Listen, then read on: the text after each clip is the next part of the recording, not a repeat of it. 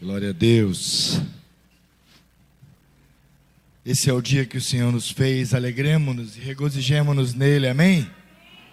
Uma manhã tão linda, tão gostosa na presença do Senhor.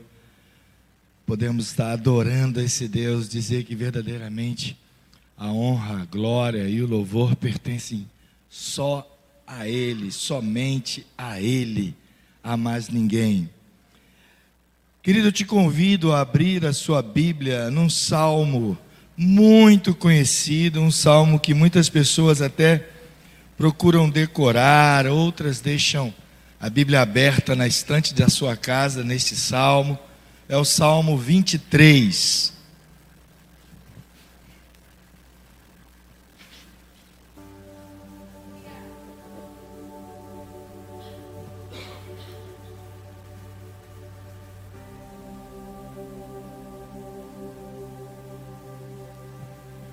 Salmo de número 23, um salmo bastante conhecido. É conhecido como o Salmo do Pastor. E vai ser projetado, e eu peço que você também acompanhe, você de casa. O salmo diz o seguinte: são seis versículos, nós vamos ler o salmo todo. Diz assim: O Senhor é o meu pastor, de nada terei falta.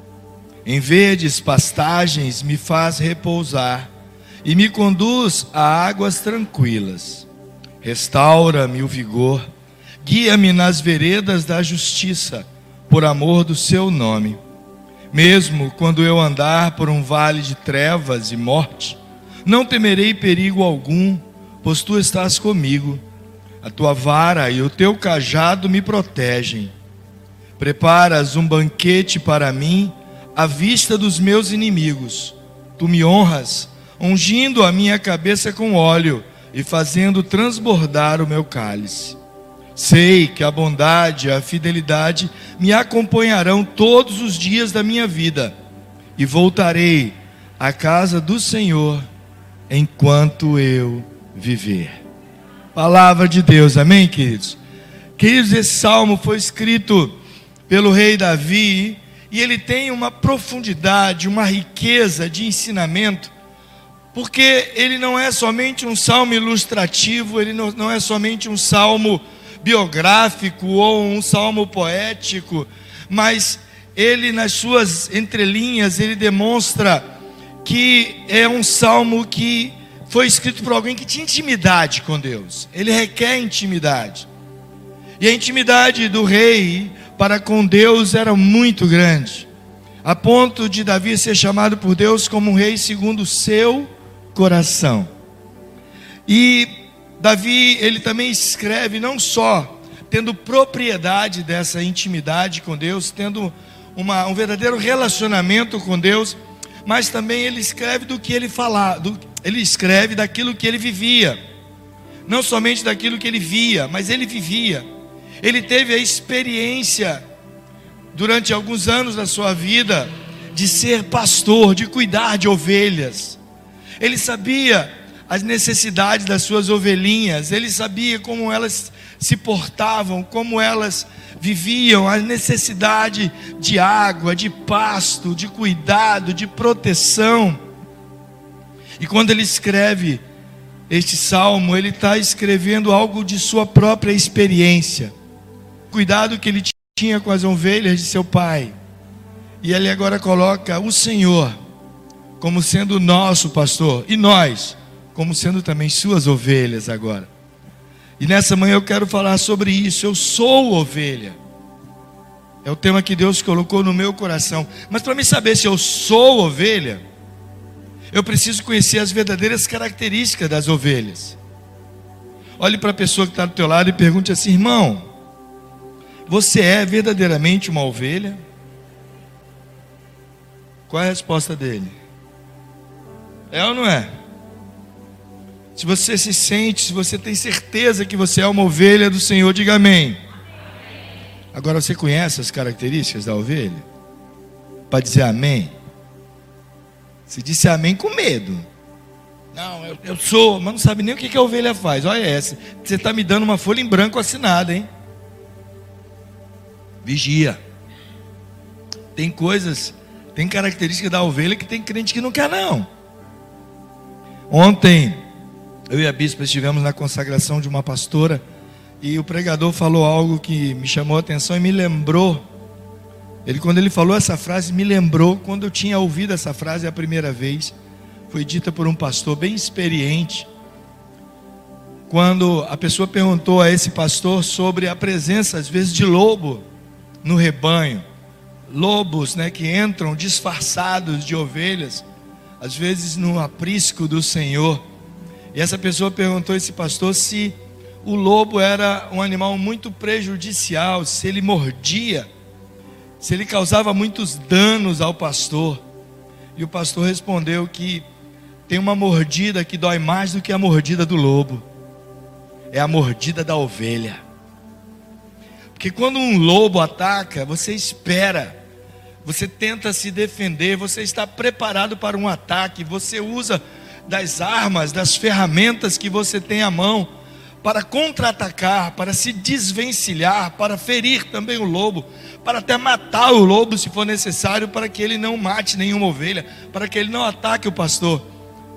Mas uma ovelha, quando morde, é uma mordida que ninguém espera, é uma ovelha que o pastor jamais está esperando que a ovelha faça isso, por isso é a mordida que mais dói. Mas vamos à característica de alguma ovelha, eu não quero que você seja uma ovelha mordedora, amém? Vamos às características delas, segundo o próprio salmista nos traz aqui. E a primeira que eu destaco é que a ovelha ela conhece o seu pastor. A ovelha, ela conhece o seu pastor. Gente, essas características que eu vou estar colocando aqui, meus queridos, são características do animalzinho, tá? Do animalzinho, ovelhinha que faz mé, mas que como alegoria, como ilustração, como forma de compreensão, se Davi teve a liberdade nesse salmo de usar a figura do pastor e também da ovelha, nós podemos também fazê-lo nessa manhã. Então toda característica que eu falar aqui do animal ovelha, se aplica também ao ser humano, eu, você, como ovelha espiritual do bom pastor, que é Deus, que é Jesus nas nossas vidas. Então elas conhecem o seu pastor. A ovelha é um animal totalmente dócil, tanto que ela apenas segue o seu pastor. Se outra pessoa, se o pastor de outro aprisco chamar a ovelha, ela não vai, ela não obedece. É interessante a figura disso no, no, no, no Oriente, hoje nem tanto, porque hoje as criações de ovelhas são feitas em fazendas fechadas, mas naquela época que havia necessidade do pastor conduzir suas ovelhas em busca de bons pastos, em busca de água, e então, às vezes, quando tinha é, ali era uma, principalmente no Oriente, era uma região desértica, não havia água em abundância em todos os lugares. E os pastores então conduziam seus rebanhos, e quando chegava naquele local que tinha água em abundância, seja num rio, seja num poço, num açude, seja lá onde for, às vezes se encontravam vários pastores com vários rebanhos. E muitas pessoas podiam até pensar: nossa, vai... aí causou uma grande confusão. Como vai saber a ovelha de quem? Como vai distinguir? Não, aquela ali é minha, não, aquela é sua, não, não, aquela lá é minha, não. E agora? Vai dar uma confusão. Imagina vários rebanhos se juntando. Mas a ovelha é tão fantástica que quando ela termina de beber água, quando ela está saciada e o pastor chama, só vem as dele. As do outro fica. E quando o outro chama, vai as dele também. Então a ovelha é um animal fantástico, diferente do gado. O gado tem que ser marcado. Quem cria gado e tem a possibilidade dele se misturar com outros rebanhos de gado, você pode ver que o gado ele é marcado a ferro, a ferro e fogo, para que não se confunda com outros gados de outros rebanhos. Mas você não foi chamado de gado, querido, você é ovelha. Amém? Você é ovelha do Senhor. E a ovelha conhece a voz. Jesus falou isso. Ele disse: Olha, as minhas ovelhas conhecem a minha voz e me seguem. Não tem perigo delas se desviarem, delas se afastarem. Ela ouve a voz do seu pastor. Vivemos épocas muito difíceis. Muito difíceis. Principalmente com uma ferramenta fantástica, uma ferramenta maravilhosa, que eu creio que ela foi criada para facilitar a nossa vida, para ajudar até na disseminação do Evangelho, chama-se internet. A internet é uma ferramenta fantástica, querido, se bem usada. Eu costumo dizer que tudo na vida eu posso comparar com uma faca. Uma faca é um instrumento maravilhoso a ser usado na cozinha. Ela é usada em vários lugares, até em camping, em tantas coisas, porque é um objeto, é um instrumento de corte. Serve para cortar a carne na mão de um açougueiro, da dona de casa preparar comida. Serve para caçar, serve para fazer tanta coisa. Mas uma faca na mão de um assassino se torna um instrumento, uma ferramenta perigosa. E a internet na mão também de pessoas erradas pode ser um instrumento nocivo, pode trazer muitos danos a mim e à sua vida. E essa época, com o advento da internet, muitas pessoas têm, por conta, às vezes, até dessa pandemia, não têm condições de, ter, de estar na igreja, não têm condições de participar de todas as atividades, e está tá agora assistindo esse culto pela internet Estou vendo aqui, tem, tem quantas pessoas? 47 pessoas agora assistindo. Deus abençoe sua vida, viu, querido? Mas o que eu estou falando é justamente isso, é perigoso. Às vezes você está ali, você se se você não prestar atenção, você é atraído a ouvir e entrar em vários sites, em vários canais, em várias é, é, é, plataformas. Então tem tantas pessoas falando coisas e, e muitas das vezes, se você não vigiar, você começa a dar ouvido a engano, a mentiras. E a gente usando a linguagem da ovelha se enche de carrapicho. Por quê? Porque dá ouvido a vários pastores. Hoje tem uma multidão, centenas de milhares de igrejas que transmitem seus cultos pela internet, que ficam gravados lá, que você pode acessar a qualquer momento. A coisa de uns dez dias atrás, uma pessoa veio me falar de uma pregação minha. Bispo, olha, eu, aquela palavra que o senhor deu assim, assado. E eu fiquei pensando, eu falei, quando foi que eu disse isso? Eu já não lembrava mais aquilo que ele, a qual ele estava se referindo. Aí eu perguntei, meu querido, mas semana passada eu não falei sobre isso. Não me lembro também, nem semana retrasada. Ele, não, essa pregação tem dois anos que está lá na internet. Aí eu, ah, que bom, que interessante. Né? Então ele, ele foi olhar arquivos antigos, vídeos, porque fica lá, fica lá salvo, fica lá guardado.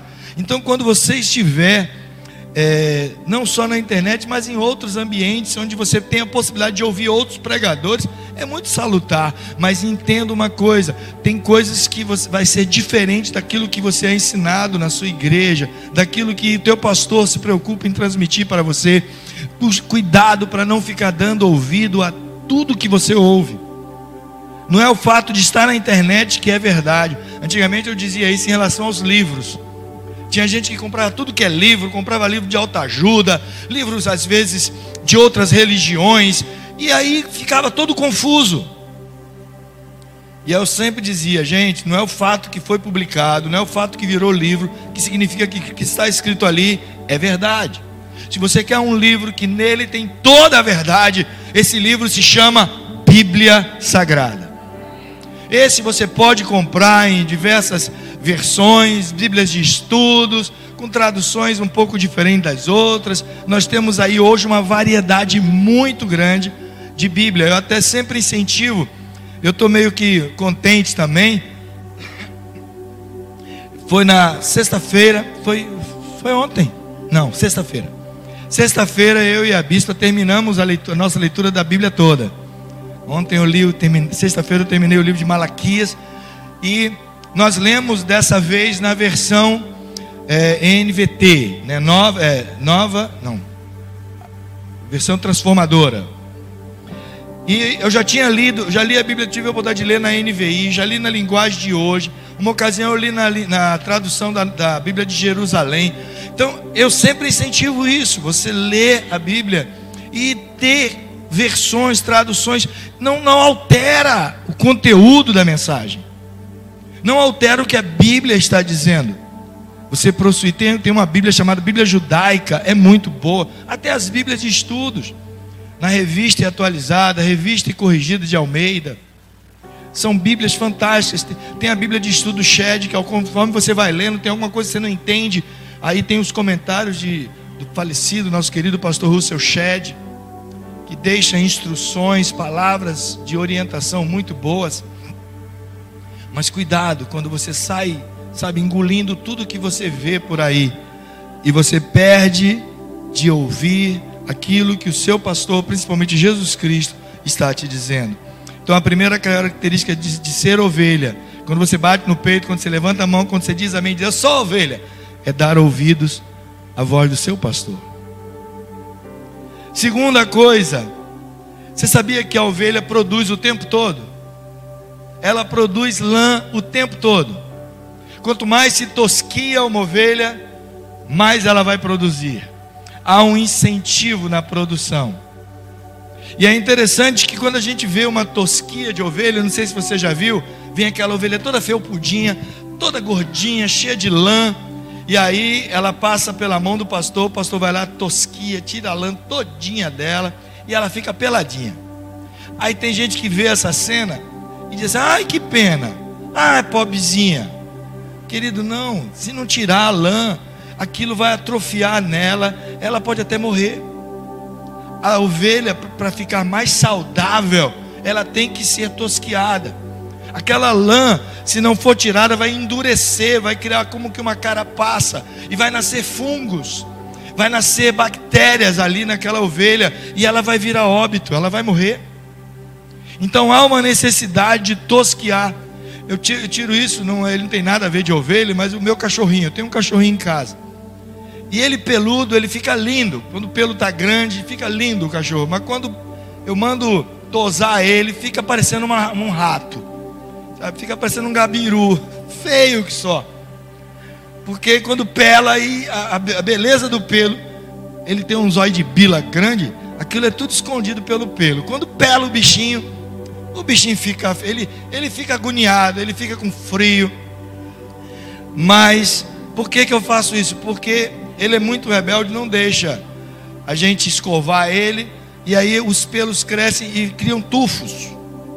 E aqueles tufos, eles criam fungos nele. E isso vai trazer doença para ele. Ali sim, se às vezes pode se esconder carrapato, pulga, se não tomar cuidado. Então eu tenho que mandar ele para tosa. A mesma coisa a ovelha. Só que o pelo do cachorro não vai servir para nada, vai ser jogado fora. Mas a ovelha ela produz coisa boa que é a lã.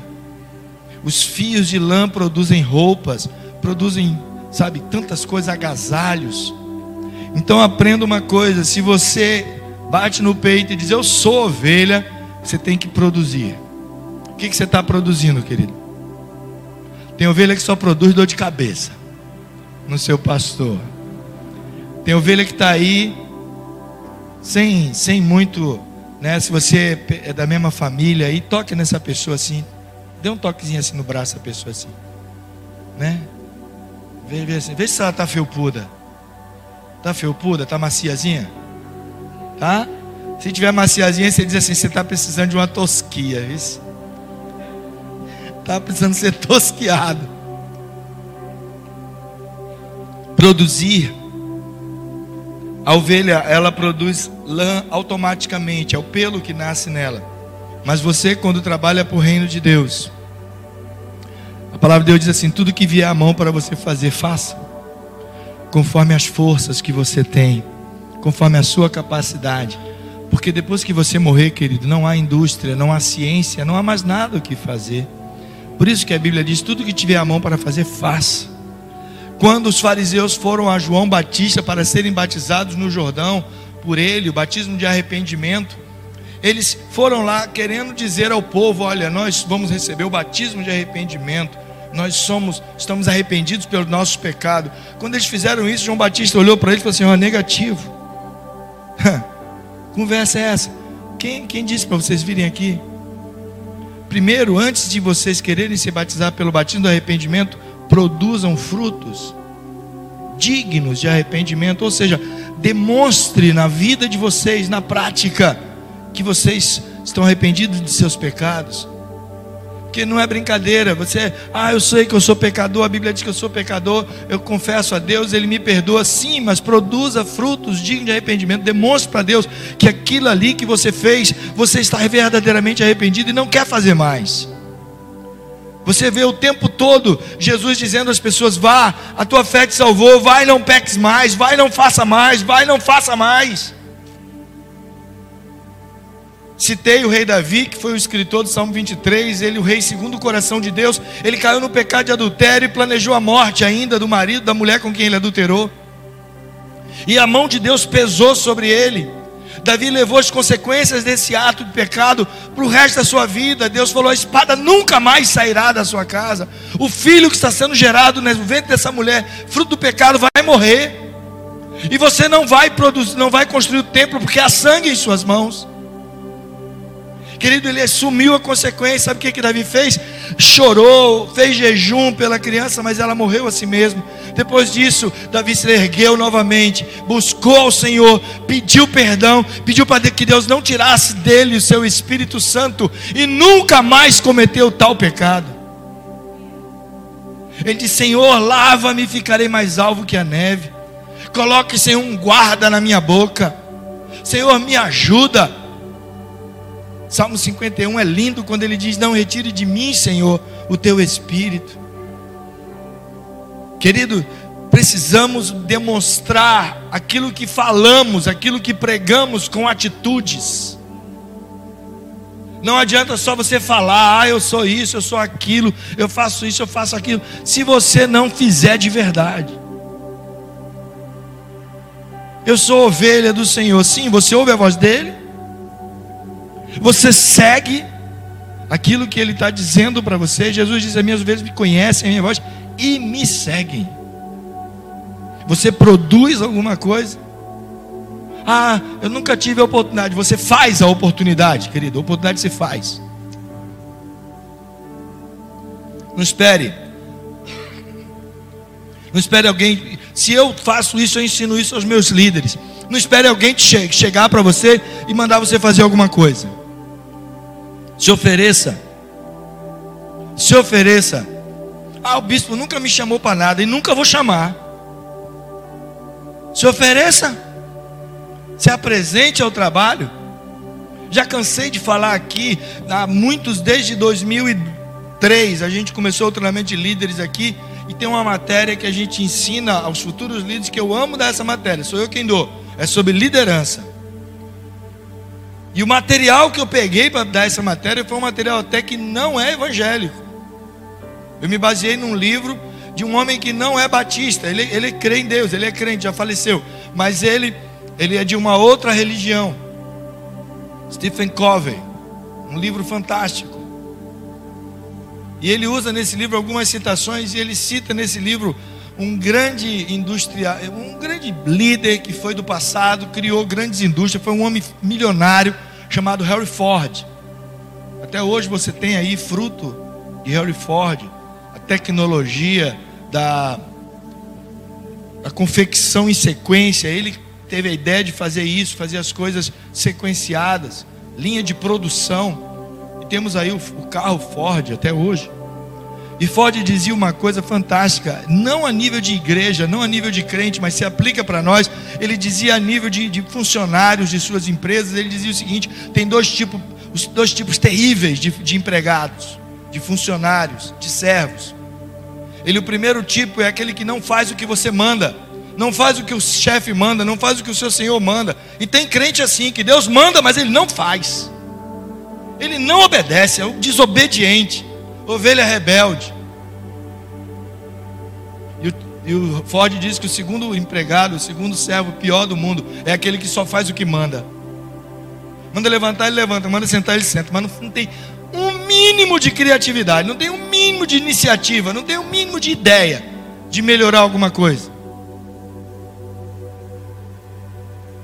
Eu me lembro que não é trazendo, é, é, é, mas eu tenho que dar de vez em quando alguns exemplos que eu vivi não é querendo me orgulhar de nada disso. Mas antes de eu sonhar em ser pastor, eu, eu, tinha, eu tinha uns 16 anos, trabalhava numa indústria mecânica.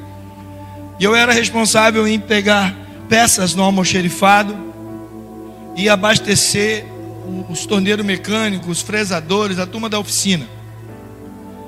E aí eu pegava o desenho que eles olhavam e via qual era a peça que precisava, o tamanho da bitola, do ferro, do tal, do material, do aço, e eu ia no almoxerifado. Mas quando eu chegava no almoxerifado, não adiantava eu dizer para o cara do almoxerifado, olha, eu quero uma barra de ferro de duas polegadas, com 50 polegadas de comprimento. Não, ele não podia fazer isso. Eu chegava lá e dava o código. E o código que eu dava era uma composição de nove números, parecia um CPF. E aqueles números, ele já, o computador dele lá já identificava qual era a peça, tudo certinho. E eu andava, gente, com um, um livro, parecia um dicionário daqueles Aurélio, enorme. E eu tinha que andar com aquele bicho pesado, uns 5 quilos embaixo do braço, porque na hora que eu ia ver o código, eu tinha que folhear, procurar um por um, que estava ali todos os códigos de todos os materiais. E eu fiquei olhando para aquele material e falei: peraí, como é que foi feito esse código? Aí eu descobri que as três primeiras letras do código se refer, faria referência à composição do aço. As segundas três letras me dava a, a, a forma do aço, se ia ser redondo, sextavado, quadrado, o que seria.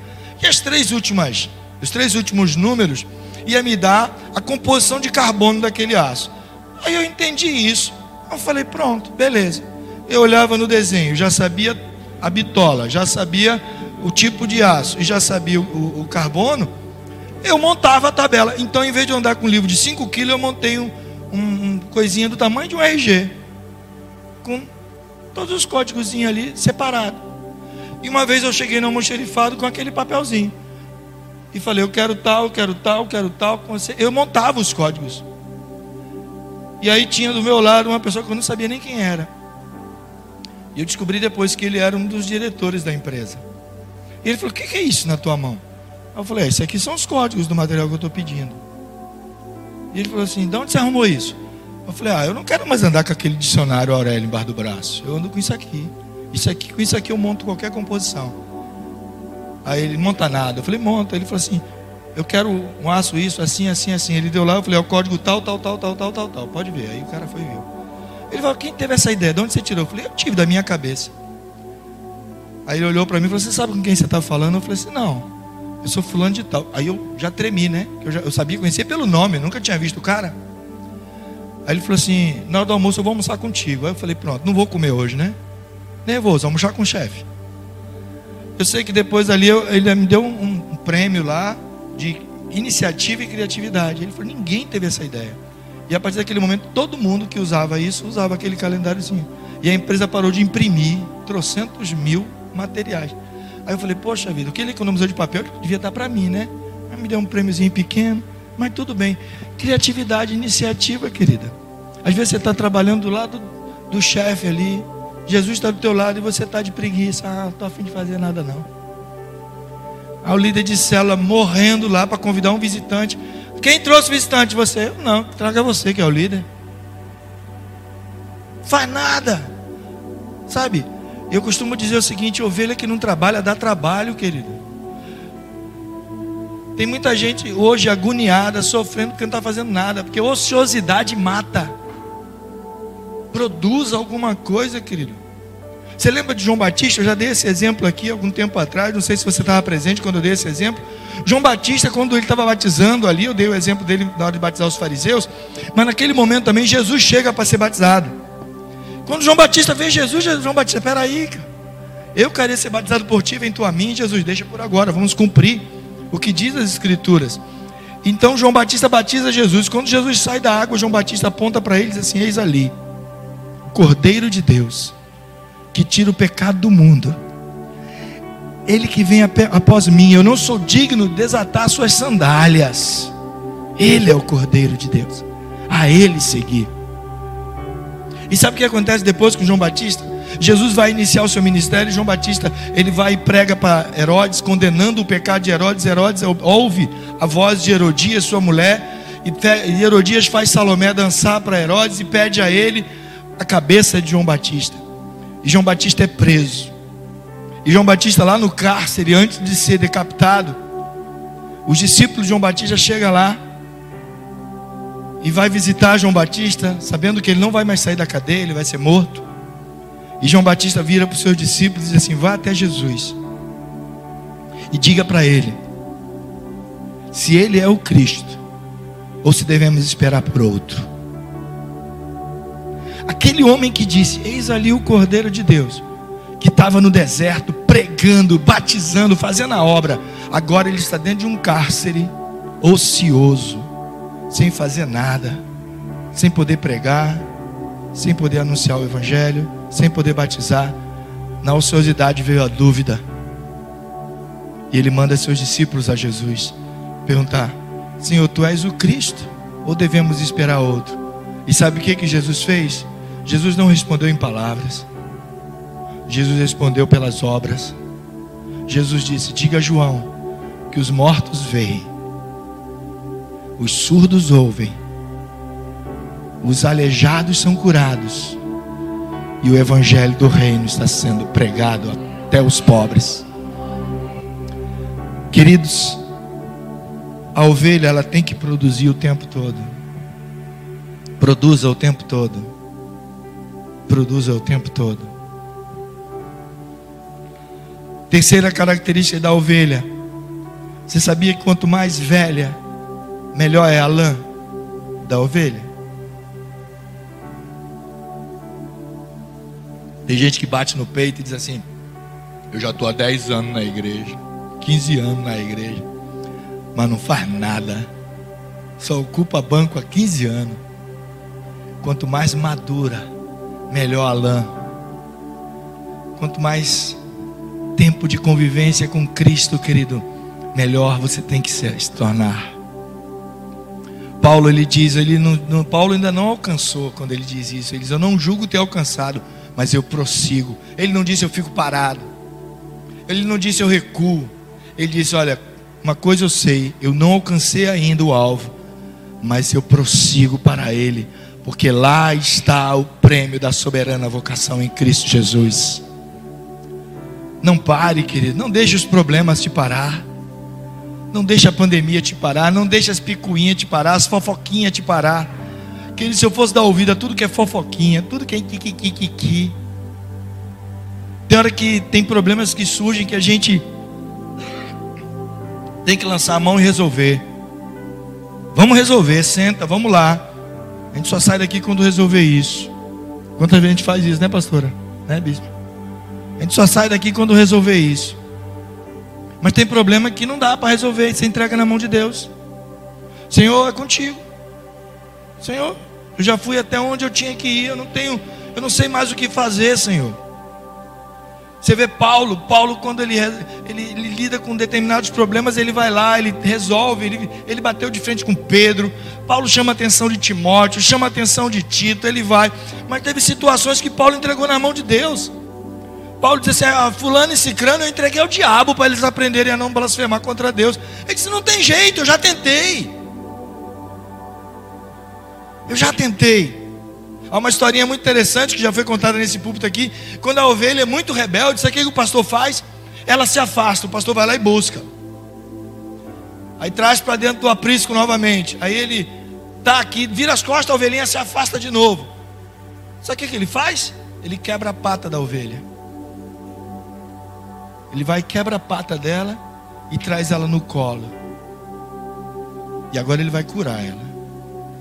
Isaías, se não me engano, é Isaías que diz assim: O Senhor fez a ferida e ele curará. Que Deus sabe quando estamos feridos, nós não fugimos, nós buscamos a Ele.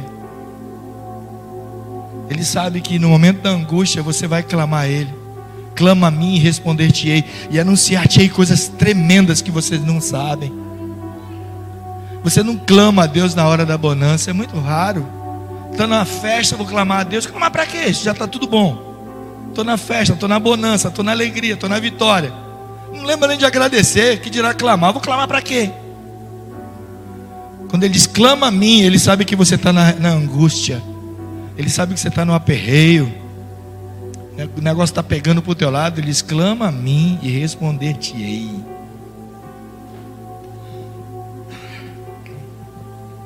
A ovelha para adquirir experiência, ela já produziu muita lã.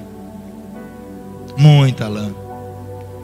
A lã produzida pelas ovelhas maduras, mais velhas, ela vai mudando ao longo do tempo.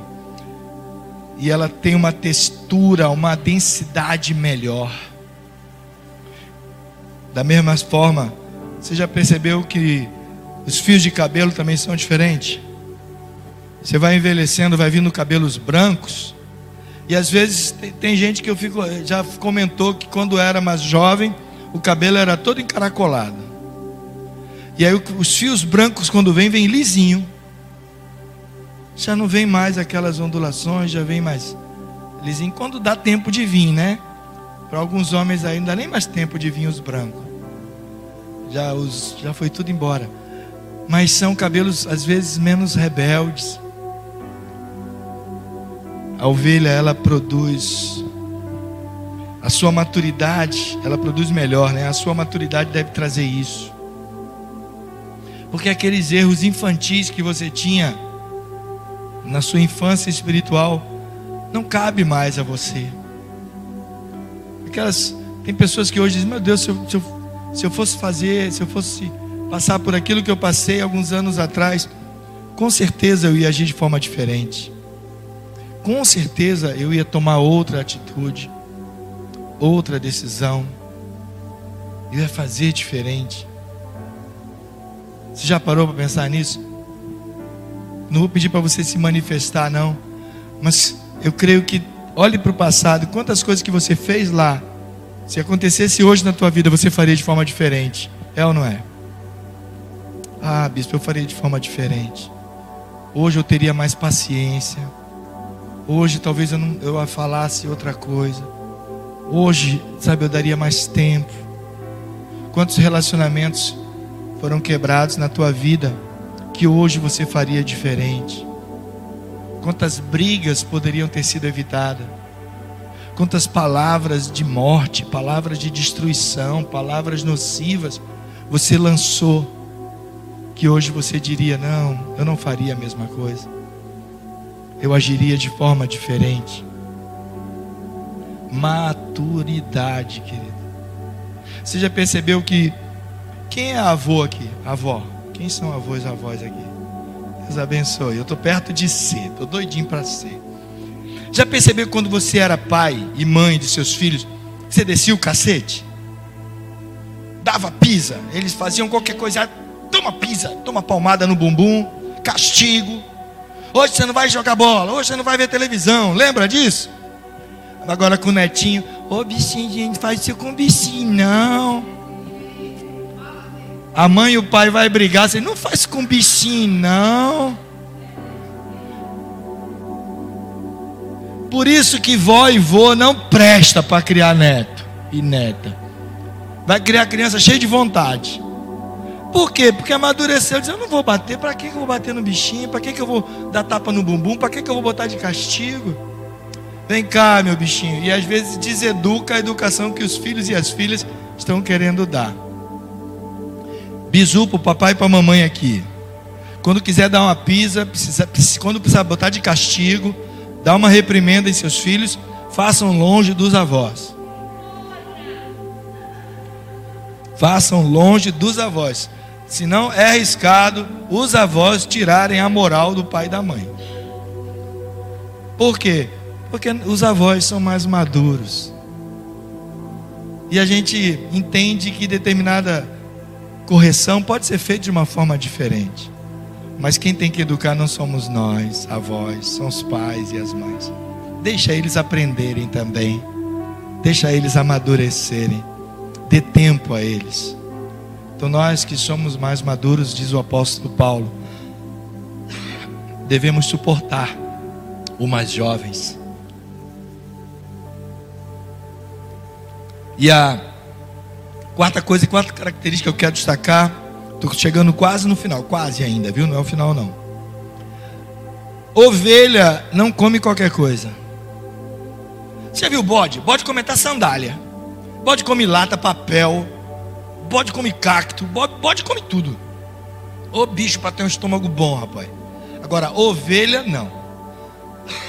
Ovelha tem que ser levada para bons pastos. É por isso que Davi vai dizer no Salmo 23: Ele me leva a pastos verdejantes. Ovelha não come capim seco, só come boa comida, bons pastos. Uma ovelha, ela para comer o capim, o capim precisa estar novo, fresquinho, ser bom. Ela não come qualquer porcaria. Querido, se tem uma coisa que eu prezo há 27 anos nessa igreja, é daqui desse púlpito sair bons alimentos. Se tem uma coisa que seu bispo procura cada dia, e aí eu digo ao apóstolo Paulo: não julgo que ainda já alcancei, mas eu procuro a cada dia, é trazer bons pastos para essa igreja. Por isso, em nome de Jesus, não saia comendo qualquer capim por aí, não. Qualquer lixo Qualquer coisa que te oferece, você vai engolindo, vai engolindo. Não, pelo amor de Deus, não faz isso não. Faz isso não. Uma vez eu convidei um pastor a pregar aqui. E ele falou: Rapaz, pregar na tua igreja eu tenho que me preparar muito bem. Porque as suas ovelhas são exigentes. Elas estão acostumadas a comer um bom pasto. Eu não me acho o melhor pregador do mundo, mas eu procuro dar um bom, bom alimento para vocês, querido, baseado na palavra de Deus. Uma coisa que eu sempre falo para os meus líderes, meus pastores, eu digo: o dia que eu começar a pregar fora da Bíblia, pode me internar, pode me declarar incapaz e assumirem o trabalho, porque eu não tenho mais condições. Mas enquanto consciência, enquanto sanidade eu tiver, e eu espero nunca ficar sem ela. Estarei procurando olhar para a palavra de Deus e transmitir ela para vocês. Então, cuidado com a internet. Cuidado com as mensagenzinhas que você recebe. Eu já vi gente repostando coisas sem nada a ver. Sabe? Coisas mentirosas. Vá para a palavra, querido. Eu amo a palavra de Deus. Você não precisa de mais nada além dela. Só a palavra, ela já se basta em si mesma. E tem gente que fica pegando frases enlatadas, frases de livro de autoajuda. Tem livro de autoajuda, o nome já está dizendo, ele pode ser sim uma autoajuda, mas o melhor livro de autoajuda chama-se Bíblia, que mostra a verdade, é o manual do fabricante, é nosso guia, a nossa bússola, dá um norte para a nossa vida, é a palavra de Deus. Paulo vai dizer que toda a escritura ela é divinamente inspirada e para isso ela é proveitosa para ensinar, corrigir, para que você seja perfeito e perfeitamente habilitado para toda boa obra. Então é ela que dá o alimento. Não saia ingerindo qualquer coisa. Não saia simplesmente, sabe? Ah, tem uma comida aqui, tem uma comida ali. Você já viu na prática mesmo? Quando você vai em algum local que é te oferecido alguma coisa que você nunca comeu, que você fica meio assim, será eu vou comer isso, não vou? E às vezes aos olhos está tão apetitoso, o paladar está tão gostoso e você se empanturra. Aí depois tem problemas, te dá dores no estômago, às vezes te dá prisão de ventre, às vezes dá o contrário, dá diarreia, dá problemas sérios. Você fica passando mal em casa e você, ah, foi aquilo que eu comi. Eu não estava preparado para comer aquilo, não estava acostumado. Eu e a Bista, quando a gente viaja, vai para algum lugar que tem comidas exóticas, nossa, eu já fico preocupado. Eu fico, meu Deus, o que, que, que é isso aí que a gente vai comer? E nesse negócio, mesmo com todo cuidado, a gente já comeu carne de cavalo, carne de cachorro. A gente já comeu umas comidas estranhas que você jura que aquela comida é doce e ela é salgada. Uma vez ofereceram para a gente frango, né? Um frango assado. Nossa, que frango lindo! Sabe aquele frango ao forno? A coisa mais linda do mundo. Ah, eu enchi meu prato. Falei, isso aqui eu sei o que é. Eu não vou comer coisa estranha, mas isso aqui eu conheço. Frango é frango, qualquer lugar do mundo. Quando eu peguei o frango me deu uma mordida, querido. Era canela pura.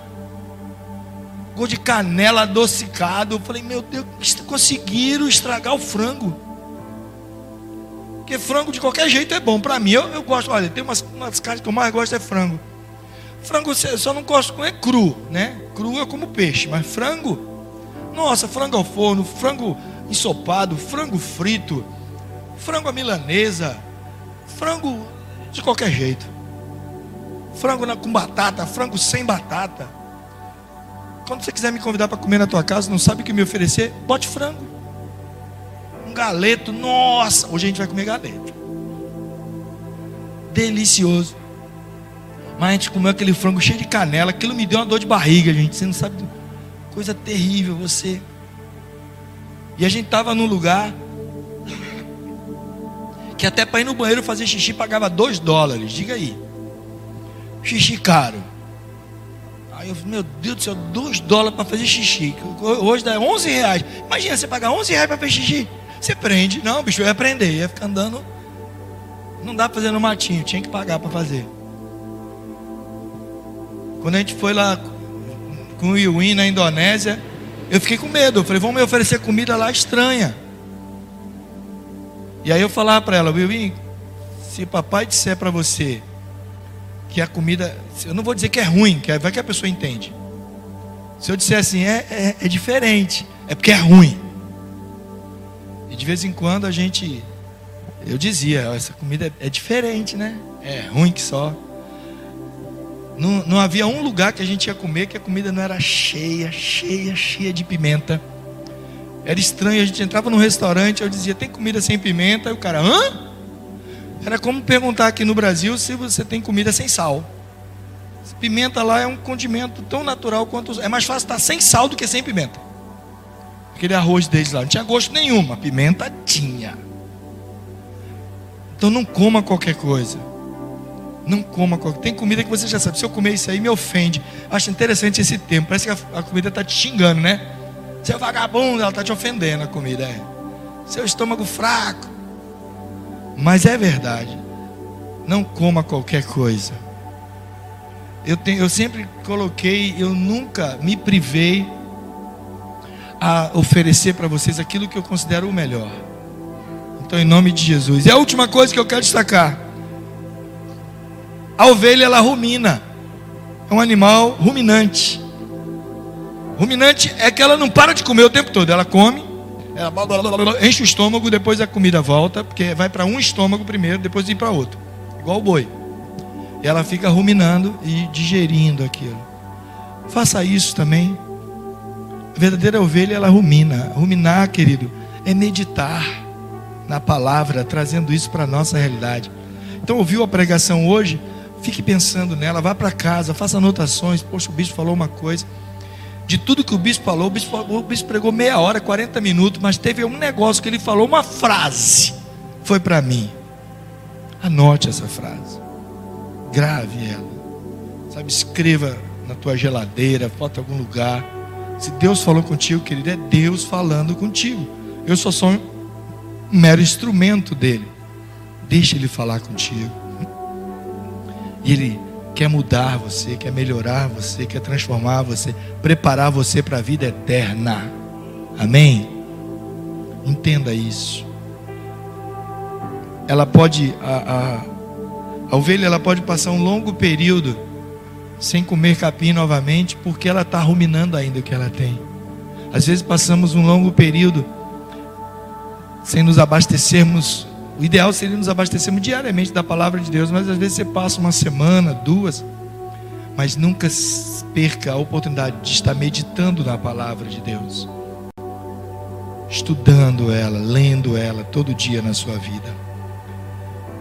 Então nós vimos, com base no Salmo 23 aqui,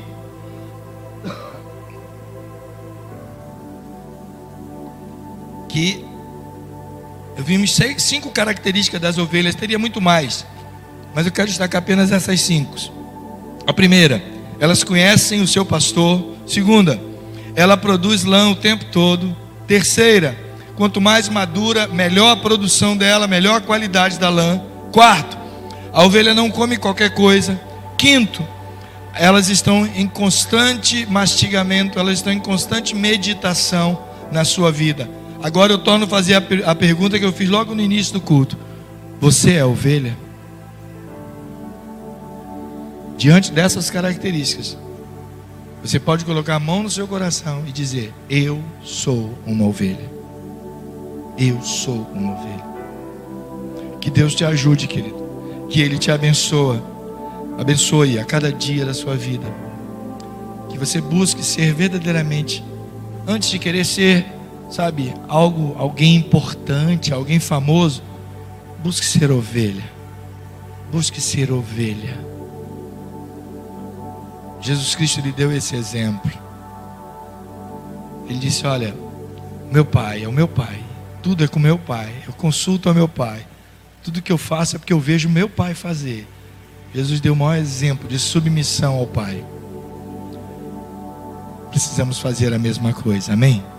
Feche seus olhos, vamos nos colocar diante de Deus, Pai. Eu te louvo e te agradeço porque temos conosco o melhor e o maior de todos os pastores, que é Jesus. Ele tem cuidado de nós, ele é o bom pastor, ele também, ao mesmo tempo, ele é a porta do aprisco, ele é aquele que cuida de nós, nos leva a pastos verdes, a águas refrigerantes, ó Deus, a águas tranquilas. Ele refrigera com isso a nossa alma. Ele nos capacita, nos ungindo, ó Deus, com óleo. Ele nos protege no momento em que andamos por lugares perigosos. Ele coloca diante de nós uma mesa farta, um banquete, e nos dá a certeza de habitarmos com Ele a eternidade. Ó Deus, queremos ser achados como ovelhas Queremos possuir todas as características das ovelhas. Queremos ouvir a voz do nosso pastor. Ó Deus, ajuda a tua igreja nessa manhã. Ajuda aqueles que estão a, ao alcance dessa transmissão. Possamos aprender e a viver segundo a tua palavra nos ensina. Ó Deus, louvado seja o teu nome. Muito obrigado, Pai. Te louvamos e te agradecemos no nome de Jesus. Amém, Senhor, e amém. Glória a Deus, querido.